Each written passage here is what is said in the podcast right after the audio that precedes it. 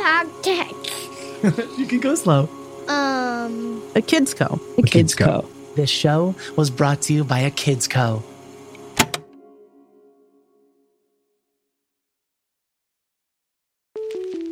Hi, I'm Jen, and I'm head of books at a Kids Co. We make books for all kinds of kids and families.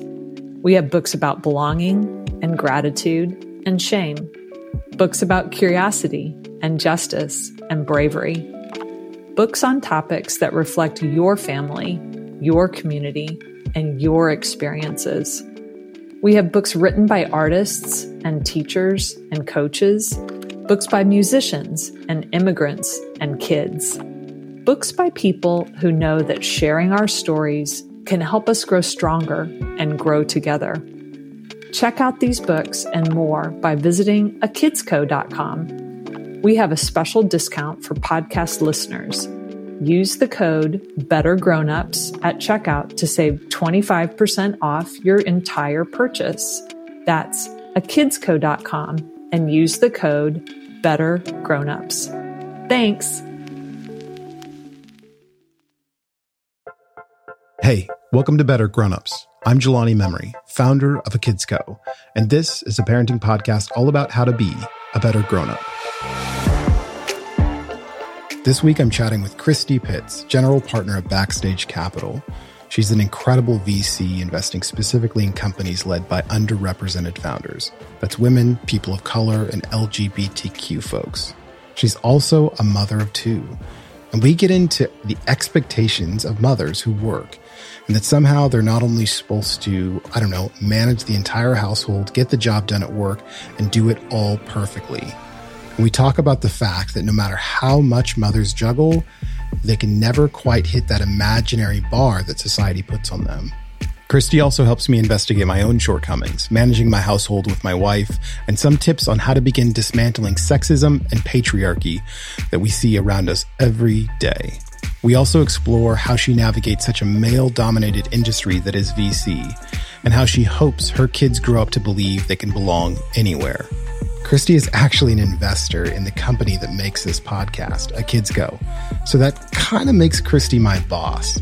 Honestly, after this interview, I couldn't think of a better boss to have. All right, Christie Pitts, let's get into it.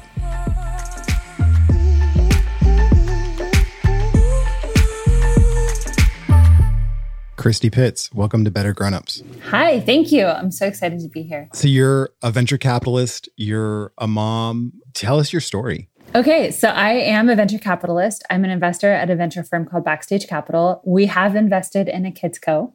So, yes, thank you for letting us be part of your journey. And 199 other companies led by women, people of color, and LGBTQ founders. And really, our position is that just because a founder is underestimated doesn't mean that that is, you know, a negative indication in any way, shape, or form. But really, it's an opportunity to generate incredible financial return.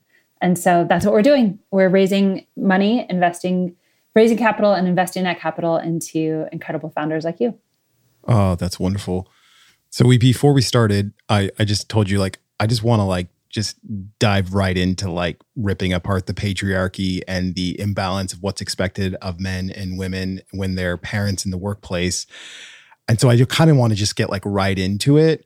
You are in a heavily male dominated field that is venture capital sort of classically the right the Patagonia vested San Francisco living Silicon Valley like VC right who just like drinks coffee all day and meets with founders and cuts like you know the 300 million dollar checks to other white male founders who went to Stanford. Like it's just the tropes are like you know well one the tropes are are a lot true but you know how are you navigating it? How did you get into it? What do people get wrong about VC and and why when we see these tropes are are you not the face that we see when we think of VC? Okay, so the last question, why am I not the face of VC? Let's change that. But also like mm, I should also say as a white woman, I shouldn't be the face of VC. So I think that the tropes exist for a reason, like you said. A majority of VCs went to two schools, Harvard and Stanford. 92%, it's either 91 or 92% of check writing partners at VC firms are men. And the majority of those are white men. And they invest in white men. So, you know, I got into VC through an untraditional path, which I think you have to do if you don't fit that archetype. I didn't go to Harvard or Stanford. In fact, I'm a proud graduate of the University of Phoenix. And I think the only person in venture capital that went to U- University of Phoenix. So if there are any other Phoenix Rising like alum, please let me know. But actually, it's kind of a cool story. So I worked at Verizon for 13 years. I started as a um, part-time customer service rep in a store because I was at a state school doing my undergrad. I couldn't afford my cell phone bill, and I needed a discount. And so I started there and I left through the Verizon Ventures team, where we were deploying $100 million a year into companies that were strategic to Verizon's key interests. And I was so, my timing could not have been better. I was so lucky and I worked so hard while there. And I had, you know, I worked my way up into an executive position overseeing marketing and sales ops for a $4 billion P&L. And that's what led me into uh, making investments or being on the Verizon Ventures team. And then from Verizon, I came over and joined Backstage, joined Arlan as her partner. How have you found one? I think navigating on the the founder side of things, like, is it refreshing when founders run into you and they go, "Oh, finally, like somebody who looks like me or understands me or isn't that same trope?" Is it meaningful? Does it matter? Yes, but I would say it's more infuriating for me, at least. It's it's fuel that keeps me going because the founder journey is such a lonely one, but especially when you're fundraising, it's very lonely because it's just you usually. Even if you have a co-founder, you're still the CEO is usually the one that's leading the fundraising efforts. And I think especially in venture or at least I know venture. I'm in this industry. It's you and one other investor. And so you might hear over and over and over again the same poor, dumb questions and have to answer them over and over again. And the problem with that, the problem with systemic oppression really is what this is, is that it the system makes you think the problem is with you when the problem is really with the system. So as a founder, it feels like I'm the problem, I'm not doing it right, something's wrong with my deck, I'm not ambitious enough, I'm too ambitious. You know, you get all this feedback, it's conflicting feedback. And so then I talk to the founder, and the founder's like, wow, you get it, you get my business. And what's infuriating about that is that I shouldn't be the only one. It shouldn't be so hard to have that validating conversation, to get an investor on your side that believes in you and is willing to take a leap with you so that you can build. So you're a rock star investor. And I think if you were on any other podcast, the question you get asked at this point is like, how do you do it as a mom? How do you balance it all? How do you how do you do the work-life balance? What I really want you to talk about is what are the roadblocks what are the presupposition what are the biases that you run into have run into continue to run into as a mom who works? Yeah i think so i'm in a very privileged position to be just you know for example have a nanny right? And so just having a nanny first and foremost it's expensive and a lot of people can't afford it or don't have access to do that right so I just want to highlight that, but also say that I have really experienced a lot of what is the bleak nature of being a mom in the workforce in this country specifically, in that you are held to an impossible standard. Society, as moms, expects moms to be to sacrifice ourselves and to be selfless for our children. And as an extension of that, we're supposed to sacrifice ourselves and be selfless for our husbands in our homes or our partners in our homes. And we are also supposed to be ambitious working people who are achieving in our careers. And there's so much just internal dialogue that is oppressive when it comes to this. It starts even before you get pregnant. Like when before I had my son, I got asked on the regular whether or not I had kids and when I was having kids. And my husband was almost never asked that question. And then once you are pregnant, strangers make decisions for you without talking to you about it. Like, for example, the barista at the coffee shop serves you decaf coffee because they think that you're not supposed to be able to have caffeine. Your autonomy becomes limited as soon as it's clearly people understand that you're pregnant. And now in the US, it goes even beyond that. And it has gone beyond that, unfortunately, in that pregnant people are not allowed to exercise their autonomy over their body. That's been known, it's known now because of the Dobbs decision, but it's been the case for so many people who haven't had access to safe safe abortion care and safe reproductive care. So it's a dumpster fire.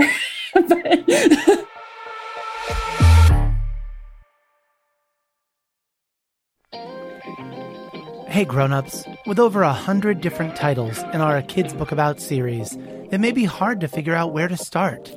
Allow me to make a suggestion. There is perhaps no greater feeling, nothing more life giving or secure than to know you belong. No matter where you are, what you're experiencing, or who you're around, without that feeling of belonging, it's hard to concentrate on anything else. We can help our kids know what it feels like to belong and what it takes to help others feel like they belong around us. When you do belong, you it's very very evident, right? Because I like to say your heart smiles and your brain is tickled. That's Kevin Carroll, author of A Kid's Book About Belonging. Check out our Kevin Talks About Belonging episode of A Kid's Book About, the podcast. Listen together with the kiddos in your life. And when you're ready, visit akidsco.com for more great books and podcasts made to empower kids.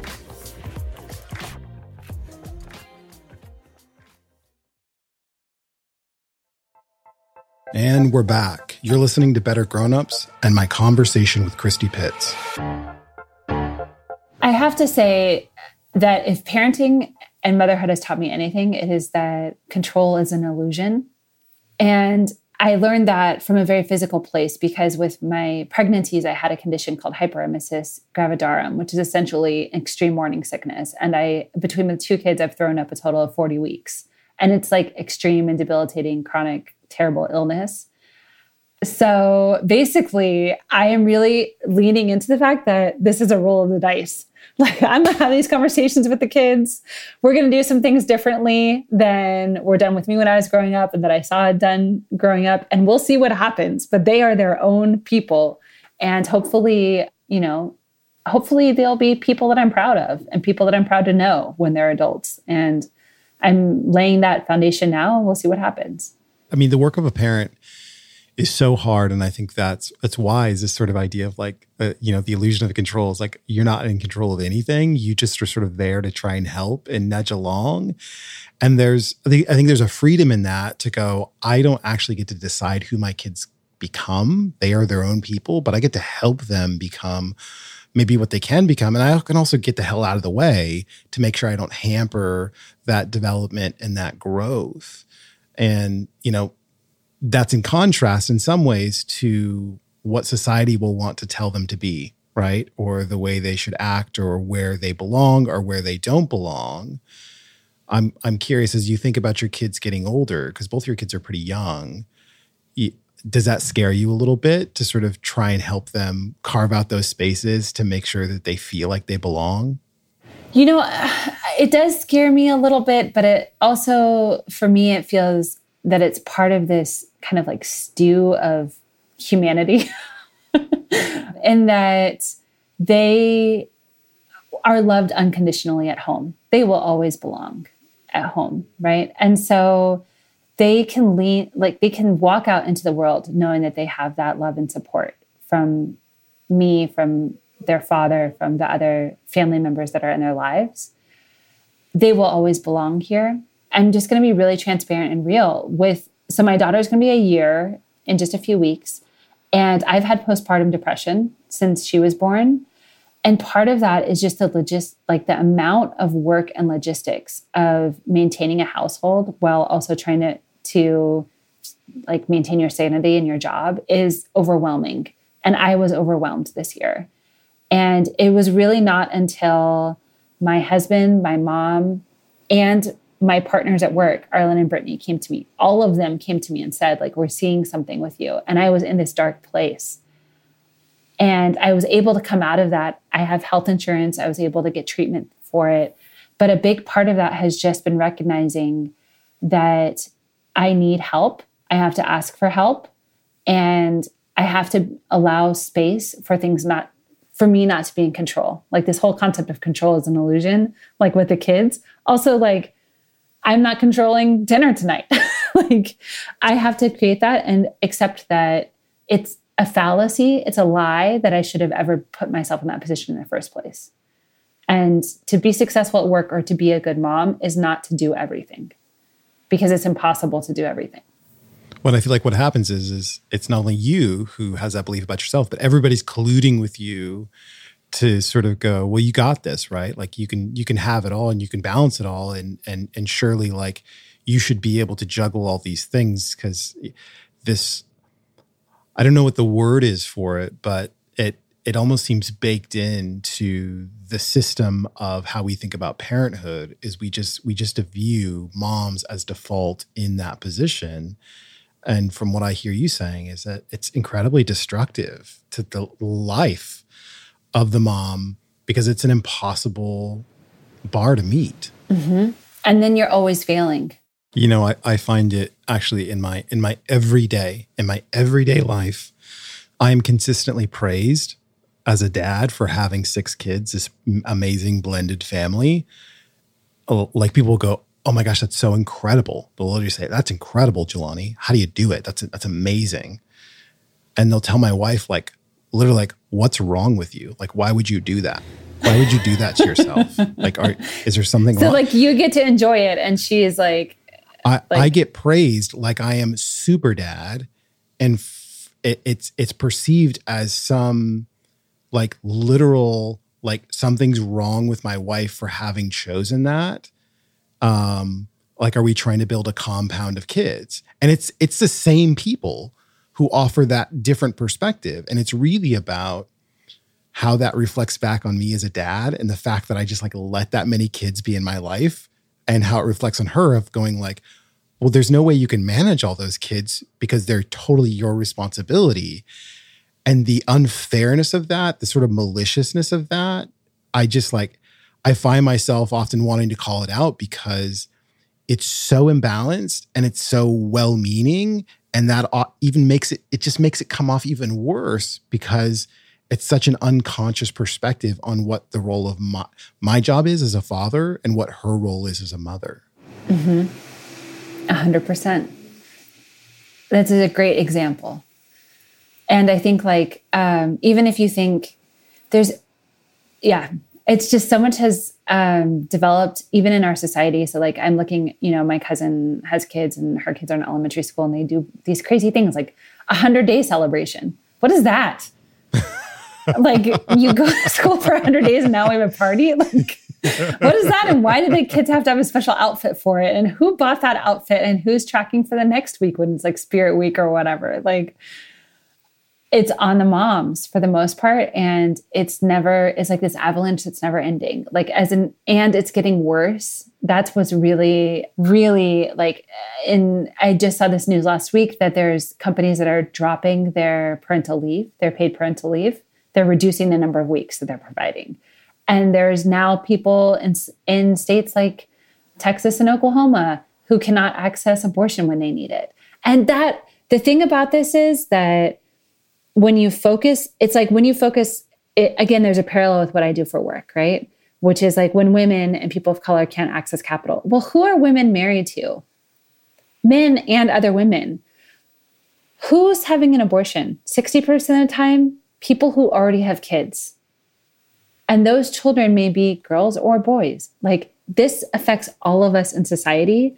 I love that you recognize the different messages that you and your partner get about your blended family. Because in a way you're benefiting because you're getting praised but you are also being negatively impacted by the fact that that's your partner and she gets those negative messages right? Yeah well let's like let's like keep it super real. Once upon a time i had this belief because my wife is like you don't understand jelani. I have to like think about my work and everything that's happening at home. And all those things are sitting on my mind all the time. And I just thought, oh, well, that's just that's just you. That's that's that's how you feel and think about it. I'm just compartmentalizing and I'm not. And I it's not that I care less about those things. I just I just like turn off that part of my brain and then when I'm I'm engaged back at home, I'm like, oh, I'm oh, here's the things that need to get done. And and what I what I actually really realized through enough sort of like, you know, a pressure campaign for my wife to go, like, you should really investigate that thought, is that it's just that gender bias of what's expected of who. And for me, it was like, oh, well, I don't really have to think about it. Like what's happening for dinner? I don't know. We'll just figure it out. And it's like my wife knows well yeah i bought food a week ago so that you can just figure it out. Yes I mean? yes. Like, yes. Exactly. And and and i think it was it's like going like oh like I've gotten in this groove. And then you start telling yourself all sorts of things like, oh, well, I'm the breadwinner. And so it's really like, we couldn't afford this lifestyle unless I, and you start building up these justifications. And then ultimately it just comes back to going like, either we're going to share an equal load, genuinely mental, physical, emotional load when it comes to this household and this family, or I'm going to be that jerk dude that just goes like that's your job you know like let me let me do the thing that i'm supposed to do as a dad like you know get off my back and even still i think that those defaults they're challenging not to fall back into because of society, because of those unconscious bias, because of the gender imbalance, because of what's expected of the different roles within a household. Yeah, I mean, like, yeah, you're 100% right. And I think the thing is that it's dynamic. So having, at least having the conversation puts you far in the upper echelon because you're recognizing that this, that there's this imbalance. But then the mental load shifts. So, like right now, my kids don't go to school. We have a nanny. My kids are really little, but they're going to go to school. And when they go, I heard a rumor that they're going to have to eat lunch. So, so like, mm. allegedly, they're going to want to get fed every day. Somebody told me that. So, um, who's going to pack it? Who's going to pack lunch? Who's going to make sure that it's a clean, like they are taking lunch in a clean thing, like a lunchbox? Who's going to source those that thing what about if other kids in their class have allergies who's going to do all of that thought and it's a daily thing right and then like you know maybe one of them will do an extracurricular and then that comes with its own gear and some the kid has to get there and then they have to get picked up and all of the things and orchestrating it is is work and you can choose to be blind to that, but then you're choosing to be blind to what your partner is, the reality your partner lives. And I think that that is destructive to the relationship in the long term. Have you ever heard someone say or do something racist? And you want to say or do something in return, but what do you say? And how do you say it? Do you even know enough to say anything at all? If this sounds like you, then keep listening. Hi, I'm Misasha, a lawyer.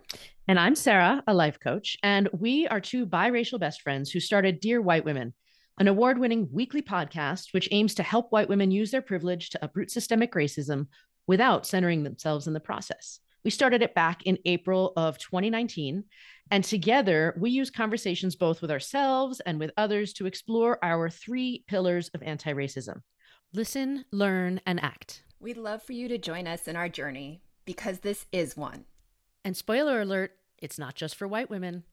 Listen for new episodes every Tuesday wherever you get your podcasts. And to learn more, find us at dearwhitewomen.com. A kid's book about war, a little book about justice, a kid's class about mental health, a kid's mindful moment, a kid's podcast about emotions.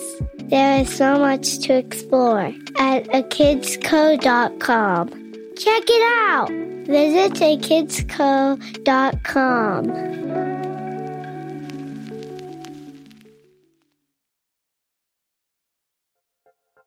It's Better Grown Ups, a parenting podcast all about how to be a better grown up. And you're listening to my conversation with Christie Pitts. And you're using the operative word partner who lets their partner just like do all the work and then takes credit for it. Like that's that's just fundamentally wrong. And what I've learned on my journey of not just being a husband but a father is like learning how to do better, be better, right? This is like the title of the podcast, Better Grownups is like I actually need to be getting better at this because I can't just default just assume like I'm good at this and I'm just like crushing it, especially when the people around me are going, You're not crushing it actually, Jelani. Like you you could be doing a better job, right? And and especially like you know, like my wife never wants to take out the trash and like I'm totally cool to do that. She also never wants to do the dishes. And it took me a while to just go like, oh, I should just do the dishes. Like I should just I should just own that part of it because I have no problem with doing the dishes. But I also need to understand like when she wants the dishes done and needs them done is different than when my brain does because she's also thinking in advance of all these like so just owning that that that mental load a little bit look like she still shoulders so much of it, but trying to embrace that so that when our kids need to get somewhere, they got to go do a school thing, they got soccer practice, get cleats, like that sort of stuff, which we literally have to do today, is to be like, oh, I got that. Like I got that thing. You don't have to worry about that. I can I can think through all the steps required for that. And then what I find more often than not, especially in our household, is like is making sure that my wife knows that I'm thinking enough in advance that I got something so that she doesn't have to worry about it. Otherwise, she'll worry about it and she'll go ahead and do that thing, get done. And I was like, oh yeah, I, for- I forgot about that. and it's like, so she's she's like getting signaled like I must still think about this. Otherwise, my other husband will drop the ball on it, right? And like that's so hard because like the thing is like if she reminded you, right? And so then you did it. And then so it's like this like feedback loop of like, oh, I had to remind him. And so, but then when I reminded him, he did it. And the problem is like, at least it's just speaking for myself I also make mistakes. I might have forgotten too. But it's easier, is it easier for, for me to forgive myself for a mistake than it is to blame my partner? You know, like this is where it really gets deep because it's like at the end of it, when your kids are grown and out of the house, like do you want do you want your partner to still like you? And if so, if you're allowing them to shoulder this load and you're refusing to see what they're doing, and that's the root cause. But there's going to be symptoms that are popping up in your relationship of their overwhelm and their and the the challenges that they're having. But if you're allowing yourself to remain blind to it, then you have to accept the ramifications of that in the future, right? Yeah, yeah, one hundred percent. And I just I just want to like put put like a, a pin in like why this happens these gender imbalances like has everything to do with patriarchy has everything to do with misogyny has everything to do with the oppression of women's thoughts feelings ideas. Like it's not this isn't quaint or cute or like oh isn't it funny that you know like these things are they're actually really fundamentally serious and the impacts they ripple out in really dramatic ways. And and i think one of the reasons why I care so deeply about investigating and navigating and doing better in these things is like my kids are watching. They're watching all this stuff and they're deciding their place in the world and where they belong based on how my wife and I do life and what we permit the other to do or do not permit based on what our preconceived sort of gender notions are of what should happen in a household or a relationship and and quite frankly that that scares me to death right? Um like I, I hope my kids grow up into fully formed adults and go like hey that was messed up. And i go like oh yeah that was messed up. Like i want them to recognize that as opposed to adopting it and then sort of re-traumatizing for the next generation and the next generation. Yeah. I mean i think at some point it's like the straw that broke the camel's back. And that's where women are right now in this country.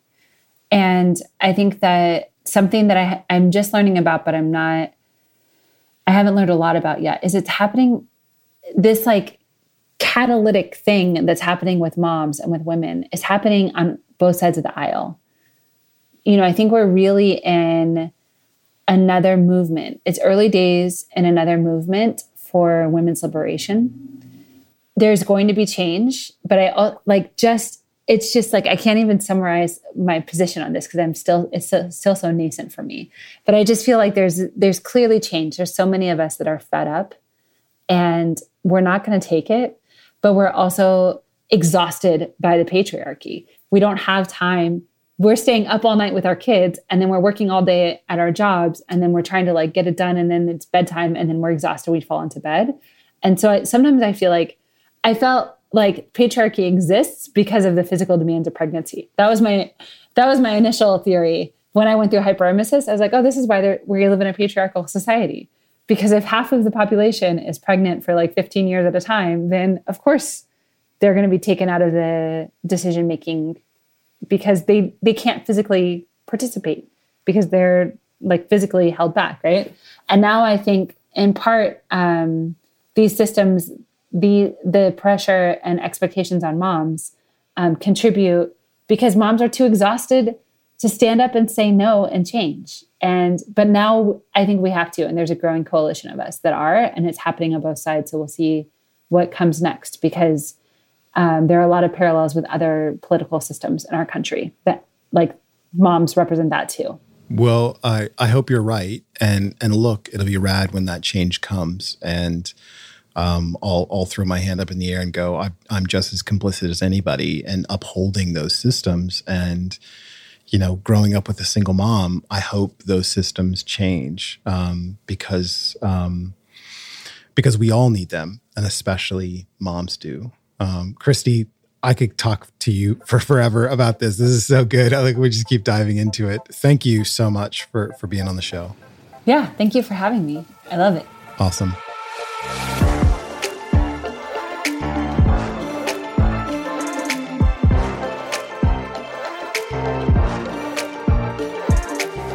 Thanks again to Christie and to you for listening. You can check out Christie's interview series Moms at Work on LinkedIn. Take a look at the show notes for a link. And you can find Backstage Capital and the amazing companies Christie invests in at backstagecapital.com. And you can find Christie at I'm Christie Pitts on Twitter. Keep up with me at Jelani Memory on Twitter. I really would love to hear what you think of the show, questions you want answered, and guests you'd love to hear from. Just email us at listen at akidsco.com. Better Grownups is hosted by me, Jelani Memory. Matthew Winter, the one and only, is the producer on this episode, with additional production support from Chad Michael Snavely and the team at Sound On Studios. Explore our collection of over 80 plus books made to empower by visiting akidsco.com. There you'll also find our growing network of original podcasts for kids. No matter who they are, what their interests, or what big questions they're asking, we are making shows just for them. Find our shows on Apple Podcasts or wherever podcasts are found.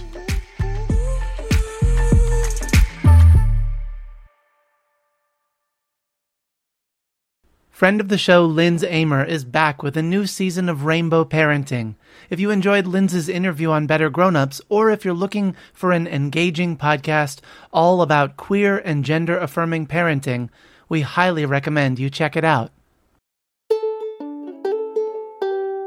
Hi, friends. Welcome to Rainbow Parenting, a brand new queer and gender affirming parenting podcast. But this show isn't just for parents, it's also for educators, caregivers, librarians, really anyone who knows, loves, and works with kids. I'm your host, Linz Amer. I'm the creator of Queer Kid Stuff, and I make queer and trans media for kids and families all over the internet. Most of the stuff I make is for kids, but this time I'm talking to you, the grown-ups. Queer Kid Stuff is the kind of show I wish I had when I was a confused little queer and trans kid who didn't have the language to express who I am. But this show is all about what I wish my parents and teachers and caregivers knew when they were raising me so they could have helped me along the way. Rainbow Parenting gives you the tools and strategies and know how you need to raise kids in a queer and gender affirming way, even if you don't know how. Me and a whole bunch of my friends and experts in the field are going to help you navigate LGBTQ and social justice topics with the kids in your lives. We're on a mission to spread queer joy and raise a new generation of supported and affirmed queer, trans, and non binary kids and their allies. Our first episode drops on May 30th, and we'll upload new episodes every Monday through early August. That's all we've got for now. Talk soon.